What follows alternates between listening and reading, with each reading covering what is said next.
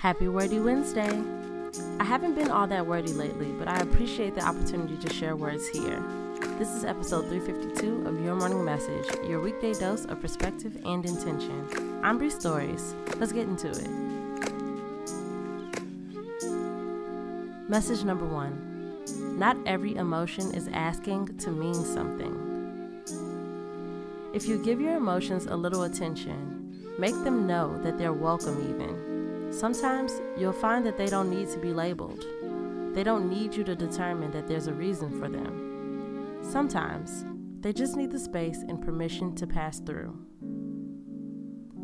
Message number two Don't rush your transformations. Whether you notice it or not, we are constantly reshaping and evolving in the ways that you want change to happen, whether it be creating better habits or thought patterns, be gentle and be patient. There is so much to unlearn, and doing so takes grace. Message number three bring truth to your intention with action. What is your intention with no action? Does it feel like a lie if nothing is done alongside it?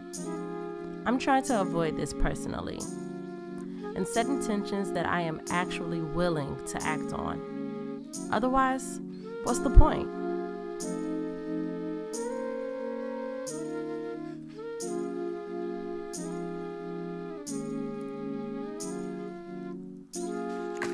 Thank you so much.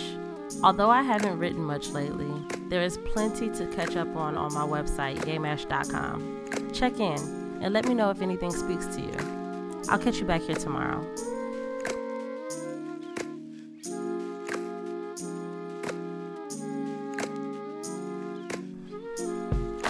Your Morning Message is written, produced, hosted, and edited by me, Bree Stories. Follow me on Instagram at Bree.stories and on Twitter at Bree underscore stories. Music by Kenneth Leffridge. Follow him on Instagram at Kenzinho91. That's K E N Z I N H O 91. Thank you.